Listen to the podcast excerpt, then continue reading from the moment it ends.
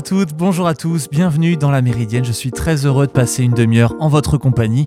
Aujourd'hui, j'ai un invité qui s'annonce très intéressant. Il s'agit de Cyril Crespin, professeur de sciences politiques à l'Université de Caen et qui nous analysera euh, les dessous de cette campagne euh, qui est en cours euh, pour 2022 et ses particularités par rapport aux campagnes précédentes. Avant de passer à cette interview, je vous propose qu'on jette un, un coup d'œil sur l'actu de ce matin.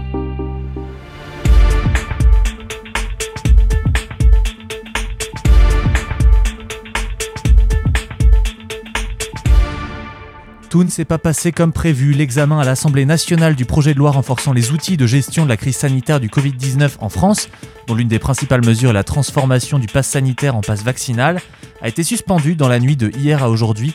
Les débats tendus ont été interrompus juste après minuit après qu'une majorité de députés se sont prononcés à main levée en faveur d'une suspension de la séance.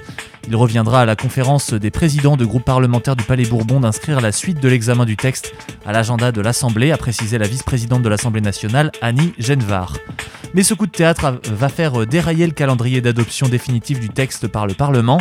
Cette décision rarissime a provoqué la joie bruyante des députés de l'opposition, tandis que la majorité a interpellé la présidente de la séance, Annie Genvar, donc à l'image du président des députés de La République En Marche, Christophe Castaner, et du ministre de la Santé, Olivier Véran. Le ministre avait préalablement sollicité l'accord de l'hémicycle pour poursuivre les débats après l'heure normale de clôture de l'Assemblée prévue à minuit. L'affaire devrait entrer dans les annales de l'histoire judiciaire des États-Unis tant il est rare qu'un patron de la Silicon Valley soit inculpé. Après plus de 3 mois de procès et 50 heures de délibération, le tribunal de San Jose en Californie a reconnu hier la fondatrice de Terranos, Elizabeth Holmes, coupable de complot visant à escroquer des investisseurs pour avoir menti entre 2010 et 2015 sur la fiabilité de la technologie de test sanguin développée par la start-up. Elizabeth Holmes, âgée de 37 ans, a été par ailleurs acquittée de 3 des 11 chefs d'inculpation la visant pour complot destiné à escroquer des patients ayant payé pour effectuer des tests sanguins. Celle qui était devenue la figure de la Silicon Valley après avoir fondé Terranos en 2003 encourt une peine pouvant aller jusqu'à 80 années d'emprisonnement. Aucune date n'a été fixée dans l'immédiat pour l'énoncé de la sentence par le tribunal fédéral. Un tribunal hongkongais a condamné ce matin l'activiste Shou Hangtung à une peine de 15 mois d'emprisonnement pour avoir incité à prendre part à un rassemblement interdit en hommage aux victimes de la répression sanglante menée par les autorités chinoises sur la place Tiananmen en 1989 à Pékin contre le mouvement pro-démocratie. Shou Hangtung, 36 euh, ans, avocate et membre de la désormais dissoute Alliance de soutien au mouvement patriotique démocratique en Chine, avait été arrêtée le 3 juin 2021 à la veille de l'anniversaire de la répression sanglante de Tiananmen. Pour la deuxième année consécutive, la police avait interdit en 2021 la veillée traditionnellement organisée le 4 juin dans la région administrative spéciale chinoise, citant des motifs sanitaires en raison de l'épidémie de Covid-19. Aux yeux de nombreux activistes, toutefois, cette, cette interdiction s'inscrivait dans le cadre d'efforts destinés à éteindre la contestation contre le pouvoir à Pékin, à la suite des vastes manifestations pro-démocratie en 2019. Les autorités ont rejeté tout lien. Hong Kong a longtemps été le seul endroit où la Chine, euh, où la commémoration des événements de Tiananmen était tolérée. Depuis plus de trois décennies, tous les 4 juin, des dizaines de milliers de personnes se réunissaient pour participer à ces veillées de commémoration. Depuis les immenses manifestations pro-démocratie de 2019, Pékin a repris en main Hong Kong. Nous avions longuement parlé avec Marie de Amnesty International il y a quelques semaines. Euh, les procédures pour libérer le militant politique Rami Shahat, détenu en Égypte, sont en cours. C'est ce qu'ont déclaré euh, hier quatre sources judiciaires et sécuritaires. Deux des sources qui préfèrent conserver l'anonymat ont, précisé que l'activiste serait expulsé vers la France à sa libération. L'ancien député égyptien Anwar El Sadat, qui a servi de médiateur dans un certain nombre de libérations récentes, a indiqué dans un communiqué que Rami Shahat serait libéré et expulsé. L'homme de 48 ans, une figure de la révolution égyptienne de 2011 et coordinateur en Égypte du mouvement boycott, désinvestissement et sanctions, prônant le boycott d'Israël dans la lutte contre l'occupation des territoires palestiniens, était détenu depuis juillet 2019 au motif d'avoir voulu fomenter des troubles contre l'État. L'Égypte compte plus de 60 000 détenus d'opinion selon des ONG. Les États-Unis estiment que le pays viole les droits humains dans tous les domaines et ont en conséquence gelé 10% de leurs aides. Enfin, une triste nouvelle, on a appris que le jeune homme qui avait été retrouvé inanimé sur l'autoroute A13 vendredi 24 décembre est décédé des suites de ses blessures en toute fin d'année 2021. C'est ce qu'on a appris auprès de la gendarmerie euh, hier. Ce sont deux automobilistes qui avaient signalé la présence d'un corps inerte aux alentours de 19h ce soir-là, à hauteur du kilomètre 214 de l'autoroute dans le sens Paris-Camp. Il se trouvait euh, le long d'une bande d'arrêt d'urgence à hauteur de Troarn, une vingtaine de kilomètres à l'est de Caen. Grièvement blessé à la tête, ce jeune homme âgé de 22 ans, originaire de Troarn, avait été transporté au CHU de Caen en état d'urgence absolue. Trois jours plus tard, euh, lundi 27 septembre, un chauffeur de poids lourd s'était présenté à la gendarmerie après avoir lu dans la presse un article sur cet événement. Il expliquait qu'il avait cru avoir percuté un animal, mais n'ayant rien constaté en descendant de son véhicule un peu plus loin, il était finalement reparti. Vous écoutez La Méridienne sur Radio Phoenix. Voilà pour euh, l'ensemble des informations à la mi-journée. À présent, nous sommes à J-96 du premier tour de l'élection présidentielle. Et pour faire un point à l'approche de ce moment très attendu, je voulais avoir un invité qui pourrait avoir une expertise historique pour évoquer l'élection à venir. Il s'agit donc de Cyril Crespin, professeur de sciences politiques à l'Université de Caen et docteur en histoire. Je vous laisse avec son intervention. Alors, je suis avec euh, Cyril Crespin, docteur en histoire et professeur en sciences politiques à l'Université de Caen. Bonjour. Bonjour. Alors j'ai notamment tenu à vous inviter parce que les élections présidentielles, vous n'êtes pas sans le savoir, approchent à grands pas et le sujet de votre thèse n'était autre que le FN en Normandie entre 1972 et 2012.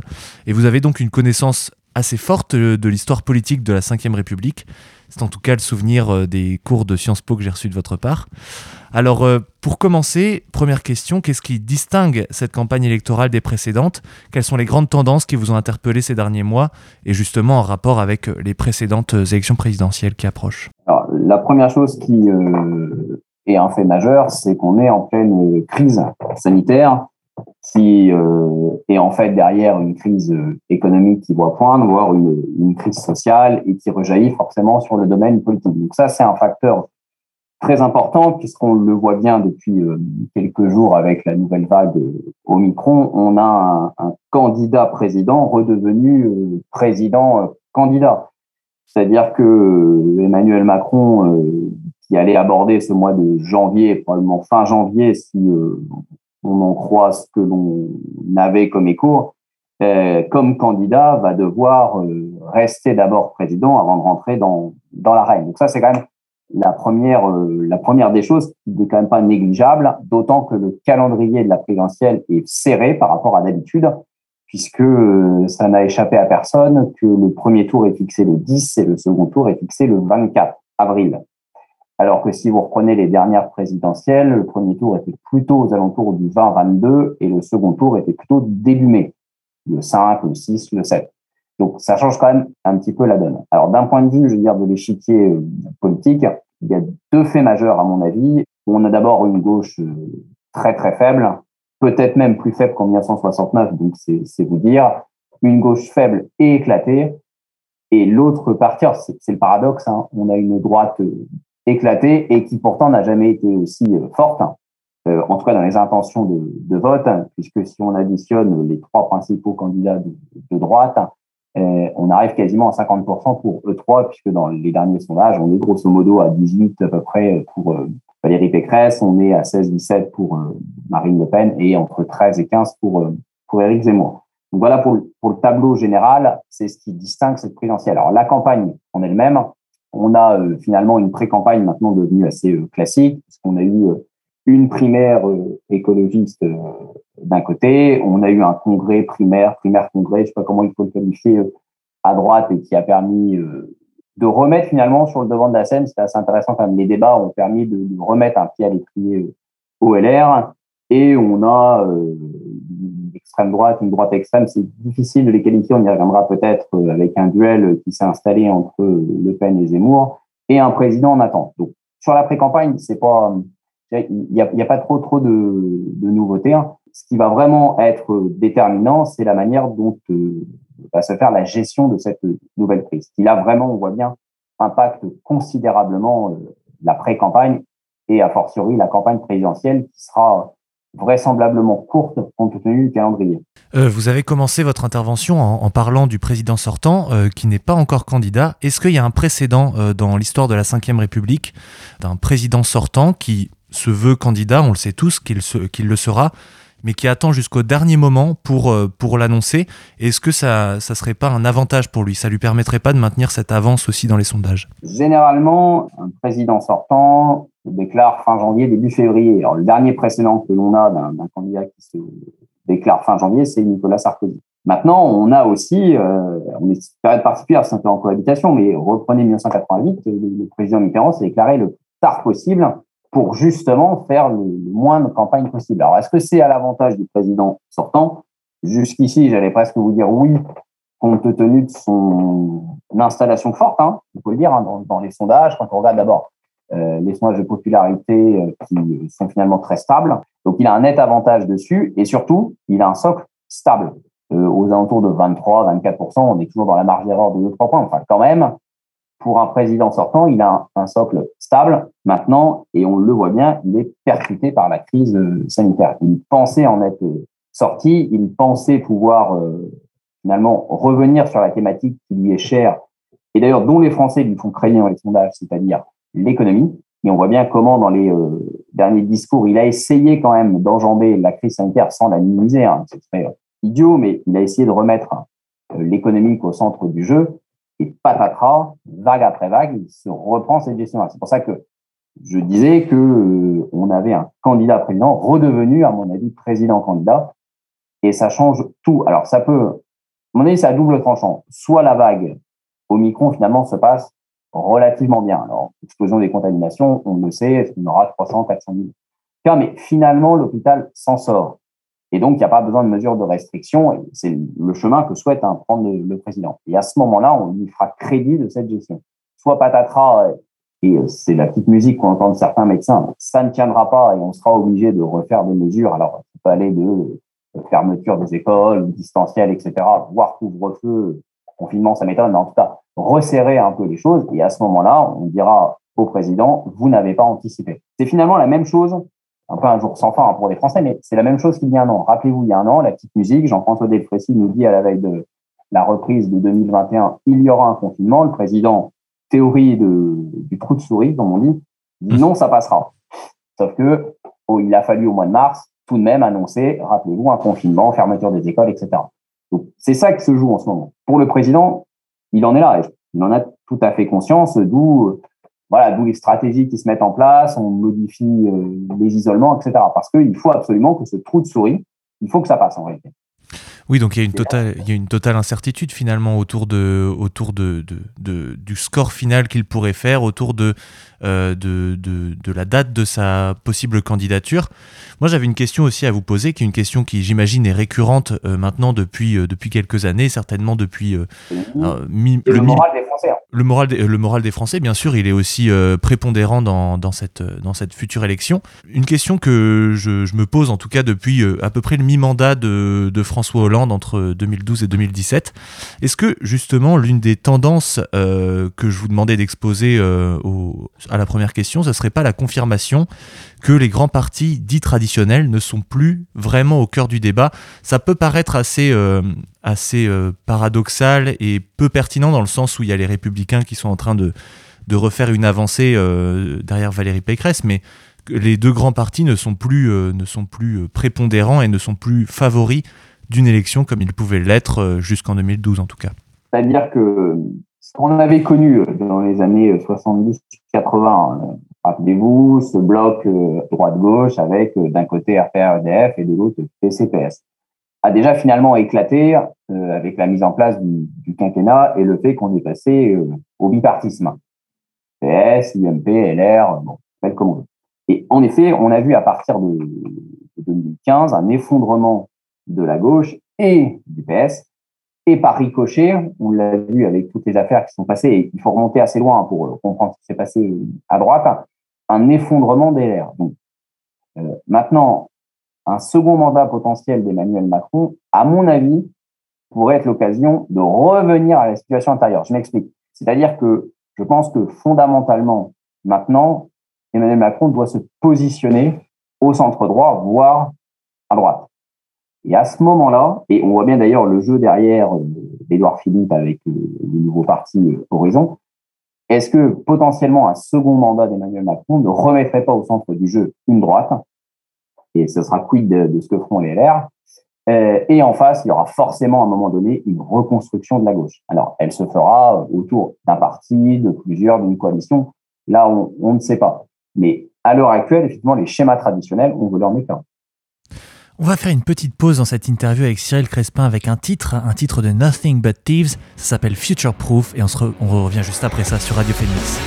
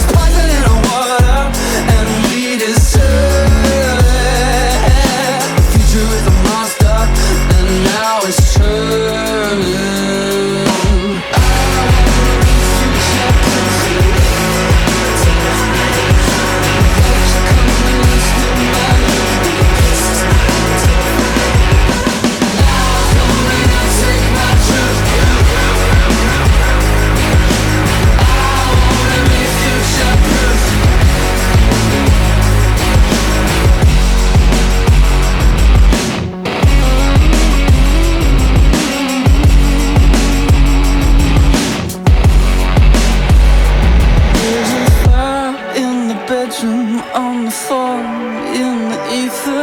There's a fire in the kitchen, in the species, in the creature. There's a fire at the party in the summer, in the secret. There's a fire in the basement on the lunar, in the dreamer, in the water.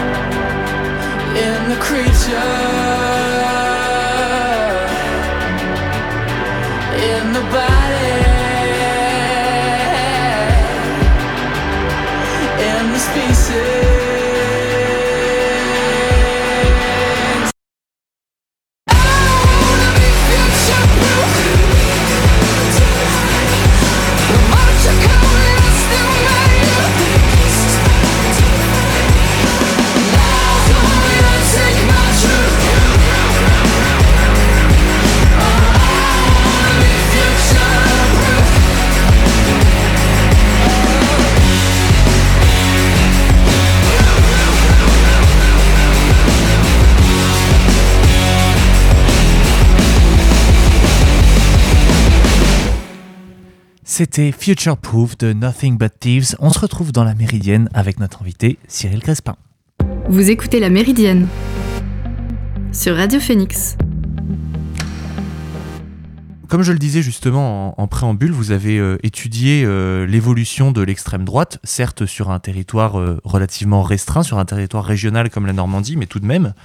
J'aimerais savoir votre avis sur ce que montre l'apparition d'un candidat comme Éric Zemmour sur la place que prennent les idées d'extrême droite dans, dans, dans la, vie en société, dans la société française Alors, je disais que la première des choses, c'est qu'on assistait bien à une droitisation dans la demande, en tout cas des électeurs. Quand on regarde les sondages, on voit bien la question pouvoir d'achat demeure centrale. Derrière, il n'empêche que le duo, le triptyque, je ne sais pas comment il faut l'appeler, mais en tout cas, sécurité, insécurité, immigration, ont pris une place importante. Il y a une demande de la part des, électeurs et, pas seulement euh, des électeurs de, Marine Le Pen. Euh, donc ça, c'est vraiment la première des choses. Et d'ailleurs, à tel point que vous avez vu que beaucoup euh, de candidats, d'aspirants hein, ont repris finalement ces thèmes. Regardez les débats LR. Enfin, on assistait quand même à des choses extraordinaires euh, quand Michel Barnier nous expliquait qu'il fallait quasiment faire des quotas et diminuer l'immigration. Non, je veux dire, avec un peu de recul, on voit bien comment le paradigme a, changé. Donc ça, c'est la première des choses. Ensuite, euh, rappeler que la bulle, finalement, Éric Zemmour, est apparue parce qu'il y avait en creux personne en face de lui au départ. Euh, et notamment, personne, à mon avis, sur le fond et la forme. C'est-à-dire que sur euh, le fond, pendant de longs mois, l'électorat s'est demandé où était passé LR. C'est revenu avec les débats. Et ça a permis de clarifier un certain nombre de choses. On a vu notamment Valérie Pécresse prendre des positions et suivre Éric Ciotti. Bon. Sur la forme, maintenant, euh, là aussi où il a percé, c'est parce que, même chose, c'est à chaque fois un jeu en miroir. Euh, il est l'antithèse de Marine Le Pen sur la forme. Sur la forme. C'est-à-dire que, soit d'accord ou pas avec lui, là n'est pas le souci euh, dans, cette question, c'est que lui, il est à l'aise dans les débats. Et il renvoie finalement Marine Le Pen à ses lacunes, notamment ses lacunes, et sa plus grosse lacune, qui vraiment va la suivre, ce fameux débat de, second tour élection présidentielle. Donc, il a joué finalement en miroir de la faiblesse des autres, à la fois du côté des, Républicains et à la fois du côté de, Marine Le Pen. Et il a réussi, en captant ce thème euh, immigration et sécurité, il a capté l'attention d'une partie de, de, de ces électeurs qui sont en demande. Donc ça, c'est l'explosion de, de septembre-octobre. Et puis on a bien vu qu'à un moment donné, l'électorat n'est pas forcément sa demande n'est pas que sur ces thèmes-là. Hein. Il ne faut pas être mono-thématique. Et c'est là où il est un peu plus en difficulté. Et depuis, il essaie de se, rattraper en allant sur d'autres terrains comme, comme l'économie. Mais on voit bien que ce, candidat a été véritablement euh, presque l'antithèse euh, de ceux qui le combattaient, que ce soit Marine Le Pen ou euh, les Républicains. Ça répondait aussi à un besoin, j'imagine, de, de, la population. Un candidat euh, ne, ne, débarque pas, enfin, en tout cas, quand il fait des scores aussi importants dans les sondages, ne débarque pas non plus par hasard comme ça. C'est que la population française avait un besoin aussi d'un candidat, je dirais, entre guillemets, un petit peu, pour schématiser, un petit peu plus populiste, quelqu'un qui soit plus proche d'eux et peut-être moins politicien Est-ce qu'on peut l'analyser comme ça? Oui, en tout cas, il, répond à euh, une partie euh, des inquiétudes euh, de la population, en effet. Et qui n'est pas simplement, et c'est là où il faut faire attention dans la réponse à apporter, c'est-à-dire qu'il ne faut pas être dans la caricature de dire ces gens-là sont de dangereux fascistes, dangereux racistes, etc. Mais il y a vraiment, on sent bien dans une partie de la population mais qui n'est pas nouvelle, une fois encore, qui n'est pas nouvelle, une peur euh, du déclassement culturel. Vous voyez, je ne vais pas sur le terrain euh, de Zemmour euh, en parlant de grand remplacement, je vais rester sur le déclassement. Il est clair que depuis 20 ans, il y a une question sur le déclassement économique. Notamment, ça touche les classes moyennes inférieures. Et on sait, et notamment ça s'est vu, il suffit d'aller voir les travaux de Dominique Régnier. Je crois que son ouvrage date de 2011. Vous voyez que c'est pas nouveau.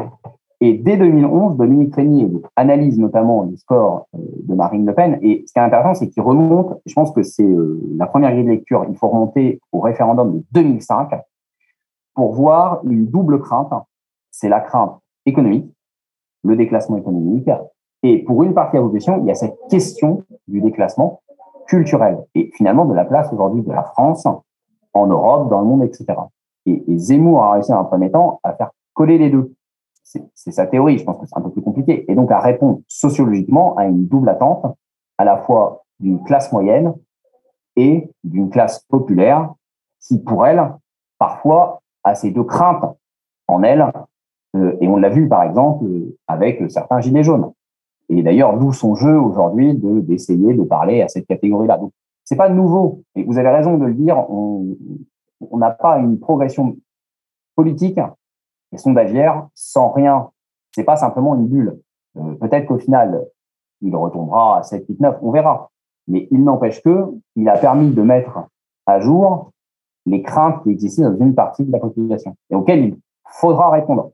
C'est ça qui est important. Et peut-être que c'est là où euh, les LR avaient minimisé certaines thématiques. Et d'ailleurs, euh, euh, effectivement, Éric Zemmour a, a, aussi une personnalité forte. C'est ce qui lui permet aussi d'être d'être assez assez haut finalement dans les sondages et, et pas si loin que ça des favoris.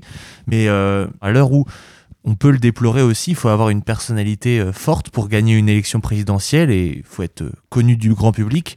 On vote plutôt pour le personnage que pour le programme. Est-ce que vous imaginez vraiment une personnalité qui puisse débarquer comme ça à, à, gauche et qu'on verrait entre guillemets comme le Messie, qui soit assez fédératrice pour que la gauche puisse avoir une chance. On a vu euh, la, possibilité d'une candidature euh, Taubira. Est-ce que vraiment ça serait une possibilité qui serait euh, envisageable et, et qui, serait, bah, qui serait assez bonne pour, pour l'électorat de gauche? Il y a deux questions dans votre question en réalité. La première, c'est celle du présidentiable. Comment devient-on finalement présidentiable En effet, la présidentielle, l'élection au suffrage universel direct, puis la médiatisation, puis le quinquennat, ont fait qu'aujourd'hui, il faut certaines personnalités, un caractère présidentiel, présidentiable, pour pouvoir installer, en tout cas dans l'esprit des Français, le fait qu'on va confier, on prend toujours cet exemple, ça me fait toujours sourire, mais je vais le prendre exprès, confier l'arme nucléaire à quelqu'un. Je le dis avec le sourire parce que, comme si c'était une manette de jeu et qu'il suffisait d'appuyer dessus. Mais bref, je, ferme la parenthèse dessus. Donc, face à euh, ce caractère présidentiel, est-ce que quelqu'un à gauche est capable d'émerger? Le problème de la gauche, euh, d'abord, il est consubstantiel pardon, à l'histoire de la gauche. Il ne faut pas réduire la vie politique à une simplification bloc contre bloc. Oui, il y a une droite, oui, il y a une gauche. Sauf que euh, ça renvoie, rappelez-vous, à de nos chers auteurs qui ont étudié Davis, euh, il y a toujours eu des gauches en réalité. Vous reprenez euh, la fin du 19e siècle, 1905, 1920, etc. Enfin bref, tous les moments importants de la gauche, on a une gauche qui a toujours été scindée au moins en deux entre le fameux courant réformateur et le courant un peu plus euh, révolutionnaire. Or, il s'avère que ce, cette dichotomie aujourd'hui n'a jamais été aussi importante. Et on voit bien à quel point Mélenchon n'arrive pas justement à faire la synthèse entre ça. J'emploie exprès le mot de synthèse. Parce que finalement, la gauche a toujours été en proie à ça. Division, synthèse, synthèse, division. Peut-elle aujourd'hui se rassembler la gauche? Dire, à l'heure où on se parle, le 4 janvier, c'est strictement impossible. Parce que, en fait, le problème, c'est que personne n'est en mesure de prendre le leadership parce que personne n'a installé une candidature qui serait susceptible finalement d'aller au second tour. Donc, c'est le serpent qui se mord la queue. Plus il va y avoir de candidats faibles, moins ils se rassembleront. Il lui fallut finalement un candidat fort, tutoyant les 15-16%, capable de dire, vous voyez bien, maintenant on siffle la fin de la récréation et tout le monde se rassemble. Or là, plus ils vont être faibles, plus ils vont vouloir exister et plus les scores finalement seront faibles. Alors, la question de Madame Taubira, euh, est-elle capable aujourd'hui de prendre un vrai leadership? Moi, je ne le pense absolument pas.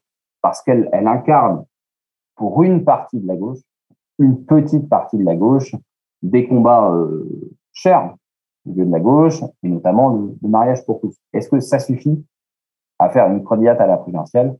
Je ne pense pas du tout. Donc, le problème de la gauche, c'est que sa faiblesse aujourd'hui, d'abord, un, dans le leadership, deux, dans les sondages, font qu'elle va rester divisée. On ne voit pas comment maintenant, on est à moins de 100 jours de la présidentielle, comment créer ce qui est le plus important en élection, la dynamique capable de faire une percée au premier tour et une confirmation au second tour. Aujourd'hui, c'est impossible. Et je ne vois pas, alors, je suis un petit peu quand même la vie politique, je ne vois pas d'abord Mélenchon euh, changer d'avis et je ne vois pas les candidats derrière parce que finalement, euh, je comprends le, désarroi d'une partie des, électeurs euh, de gauche, mais il faut être clair que beaucoup jouent finalement déjà le coup d'après, notamment Jadot. Euh, est-ce qu'on assistera, dernière question euh, avant de vous laisser, est-ce qu'on assistera à la fin euh, du fameux front républicain dans l'élection à venir? Alors ça, c'est une très très très bonne question. rappelons que le front républicain consistait à dire que à partir du moment où il y a un candidat, alors FN à l'époque, RN aujourd'hui ou, autre, hein, dans l'hypothèse Zemmour, les autres candidats, quels qu'ils soient, se rangeraient derrière celui arrive en tête. C'était il y a 20 ans, rappelez-vous en 2002, de Jacques Chirac qui bat Jean-Marie Le Pen à 82% contre 18. Aujourd'hui, ça paraît incroyable. Hein. Euh, c'est le cas en 2017, euh, puisque Emmanuel Macron fait 66% euh, au second tour. Pourquoi ça n'arrivera pas ou peu aujourd'hui? Tout simplement parce que je pense que les électeurs ne le pardonneraient plus. Dans le sens où les deux expériences passées, Chirac et finalement Emmanuel Macron, élus dans les mêmes conditions, pas avec les mêmes sports, mais dans les mêmes conditions, ont provoqué énormément de, de déception et le sentiment de s'être fait avoir. Quand on, interroge, alors, je le dis par exemple pour une partie de, des lecteurs de droite, hein, qui le disent clairement, euh, regardez le positionnement euh, d'Éric Ciotti. Hein. Imaginez il y a 15 ans le même positionnement, où il a clairement affirmé qu'il ne voterait pas pour euh, Emmanuel Macron, hypothèse d'école, si euh, Éric Zemmour était face à, à Emmanuel Macron. C'était impossible il y a 15 ans. Pourquoi Ciotti fait ça? Parce qu'il sait qu'une partie ses adhérents, n'oublions pas qu'il était d'abord candidat à une élection interne, mais il n'empêche que les adhérents et une partie des électeurs ne l'acceptent plus. Et ce qui est le plus intéressant, parce que ça, c'était perceptible déjà dans les années 2010-2015. Vous voyez qu'une partie de l'électorat de droite qui disait bah, finalement, euh, pourquoi on irait voter pour euh, une partie de pour la gauche alors que on a en face un candidat qui est FN et finalement est pas si méchant que ça. Mais sauf que regardez, c'est une petite musique qui apparaît euh, du côté de, de la gauche, euh, notamment, regardez du côté de la France insoumise, on nous explique déjà que eh bien, si l'hypothèse arrivait que soit Marine Le Pen, soit Eric Zemmour sont en face du président Macron, ils s'abstiendraient. Donc, il y a quand même quelque chose qui est en train de muter ici sur ce rapport qu'on avait effectivement euh, à une partie de, de la droite ou d'extrême droite euh, ce fameux cordon sanitaire, rappelez-vous l'expression de, Jacques Chirac, euh, n'existe plus aujourd'hui. Merci beaucoup Cyril Crespin. Je le rappelle, vous êtes euh, docteur en histoire et professeur en sciences politiques à l'université de Caen. merci d'être intervenu pour la Méridienne et puis bah à très bientôt. Euh, j'imagine que vous allez suivre attentivement ce qui va se passer dans la prochaine, euh, dans la prochaine euh, campagne qui s'annonce tout à fait haletante, qui a déjà commencé depuis un petit moment. Et, et puis, bah, j'espère qu'on aura l'occasion de se retrouver pour éventuellement débriefer ou en reparler avant le scrutin. Merci beaucoup encore. Merci à vous. Bonne journée. Bonne journée à vous. Au revoir. Au revoir. Merci encore à Cyril Crespin pour cette analyse. On va reparler progressivement, bien sûr, de cette élection présidentielle de 2022 à l'approche de l'événement. Et c'est ainsi que se termine donc cette émission. On se retrouve demain pour une nouvelle demi-heure ensemble dans la Méridienne. Merci encore à mon invité Cyril Crespin, à Emmanuel et à Alan qui ont aidé à la réalisation de cette émission. Souvenez-vous que vous pouvez toujours réécouter les émissions précédentes sur phoenix.fm. Bonne journée à tous. Salut